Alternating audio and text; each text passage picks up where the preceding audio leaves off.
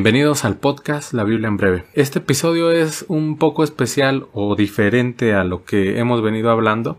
Con este episodio cumplimos un año realizando este proyecto y queremos hablarle un, poco de, de quiénes somos y cuál es el porqué de este proyecto llamado La Biblia en breve. Vamos a hablar quiénes somos, por qué hicimos esto, la base de nuestra fe. Y empezamos un poco hablando de un tema también relacionado con la temporada que es eh, las nuevas redes, eh, tomando como premisa Mateo 4, 18 al 20. Que dice, y andando Jesús junto al mar de Galilea, vio a dos hermanos, Simón, llamado Pedro, y Andrés su hermano, que echaban la red en el mar porque eran pescadores, y les dijo, Venid en pos de mí y os haré pescadores de hombres. Ellos, entonces, dejando al instante las redes, le siguieron. O sea, lo que hace Jesús aquí es una analogía de lo que es la pesca de peces con lo que iba a ser la pesca de hombres, ¿no? La pesca que se da mediante las redes comunes. Dice el pasaje bíblico que dejando aquellas redes se podría aludir a que tomaron otras redes, ¿no? Entre comillas. Es decir, lo que fue la predicación del Evangelio primero junto con Jesús y después cada uno hacia donde el Espíritu los fue guiando. En esta analogía que hace Jesús, ellos echaban las redes en el mar de Galilea y las echaron después por el mundo conocido, utilizando los medios a su disposición, es decir, en pequeños pueblos, en grandes ciudades, por cada provincia del Imperio Romano, utilizando todas las vías posibles, como caminos, vías marítimas, llegando y ubicándose en los puntos concurridos estratégicos, desde plazas públicas hasta el mismo Areópago en Atenas donde Pablo pudo exponer el Evangelio. Y creo que del mismo modo que lo hizo Jesús, utilizando los lugares donde se congregaban la gente como las sinagogas y los pórticos del templo, ¿no? Que los evangelios narran esos, esos episodios. Y después de los apóstoles, a través de los siglos y de muchos creyentes, pues la fe se ha expandido. O sea, ha habido un devenir histórico a semejanza de los primeros apóstoles por hombres y mujeres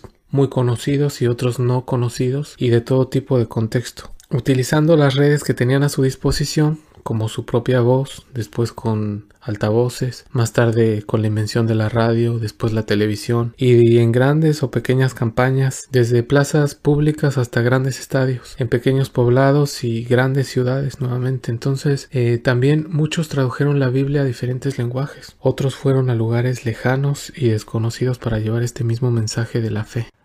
Ahorita que mencionabas esta breve historia de cómo fue la, evolución de las redes para seguir ganando discípulos y hermanos, eh, me acordaba de una canción que dice que somos pequeñas llamas prendidas porque, porque un día otras personas dieron su vida para, para encender, o sea, ese fuego de, del Evangelio en nosotros. Y como mencionas, muchos a su manera, en su época, en su tiempo, dieron su vida y trabajaron, ¿no? De una forma para, para que el Evangelio progresara Hoy, por decirlo así, están las nuevas redes, las redes sociales, que todos usamos o al menos conocemos, y que son un gran medio para aprender y para predicar el Evangelio, a través de incluso ya el espacio-tiempo, ¿no? Porque estas grabaciones quedan grabadas de aquí hasta que dejen de existir esas redes. Y aunque las formas son diferentes, como mencionabas, el mensaje es el mismo, porque el Evangelio no cambia. Incluso el cielo y la tierra pasarán, pero su palabra no, como dice Mateo 24:35. Y eso es lo que la Biblia en breve es, un proyecto en formato de podcast para transmitir lo que hemos visto, oído y experimentado. Y está formado como front-end o como la parte que ustedes escuchan por un papá y sus dos hijos de diferentes generaciones, uno de en los, en los 60, otro en los 30, otro en los 20 y nuestras respectivas familias, ¿no? Que, que nos han apoyado en este proyecto. También añadir que nos encontramos en tres puntos diferentes. Dos estamos en la Ciudad de México, y otro está en Buenos Aires, Argentina. De ahí que algunas veces el audio no, no ha sido el mejor y también que todos tenemos distintas profesiones. No hacemos esto por ganar nada, sino realmente por cumplir la encomienda a la que Dios nos, nos ha mandado a proclamar y a glorificar su nombre. Somos miembros de la Iglesia de Cristo, de su cuerpo, nos reunimos en diferentes lugares. Preferimos realmente no hablar mucho de nosotros mismos, sino de Dios, que es realmente el único que es suficiente. Y me gustaría añadir también un poco el significado del logo.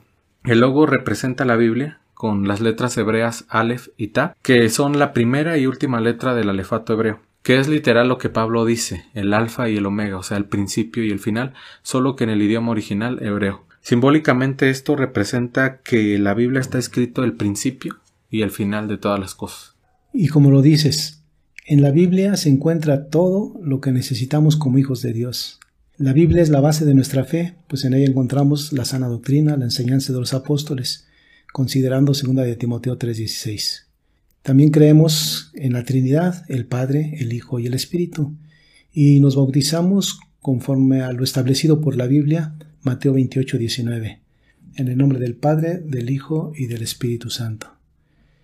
También tenemos la certeza de que Jesús, también conocido como el Mesías en hebreo o Cristo en griego, es el medio de nuestra salvación, el cual pues nació de una virgen y llevó una vida humana en esta tierra para morir por nosotros en la cruz. Y por medio de esto, Dios perdonó nuestros pecados y nos reconcilió con Él mismo. Después de tres días de sepultado, resucitó de entre los muertos y como hombre ascendió a los cielos, y del cual esperamos su segunda venida, tal como se dice en Hechos 1.11. Este mismo Jesús que ha sido tomado de vosotros al cielo, así vendrá como le habéis visto ir al cielo.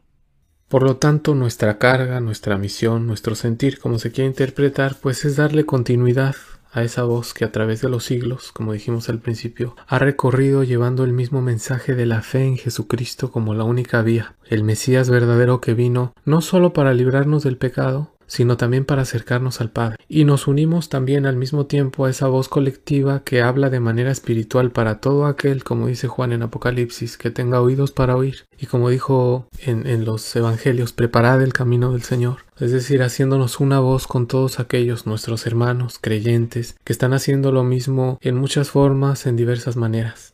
Y esta es como una pequeña presentación que quizá pudimos haber tenido cuando lanzamos el primer episodio, pero ahora nos esperamos a este momento y gracias a todos aquellos que nos han seguido, que han dejado su comentario. Y los que están escuchándonos, si este contenido ha sido de, bendición para su vida o les ha servido, me pueden escribirnos en los comentarios, seguirnos en las redes sociales como la Biblia en breve. Y esperamos que los próximos episodios de los discípulos y la nueva temporada que se viene sean de bendición y de aprendizaje como, como lo es para nosotros. Y que el Señor los bendiga a todos y nos vemos en el próximo episodio.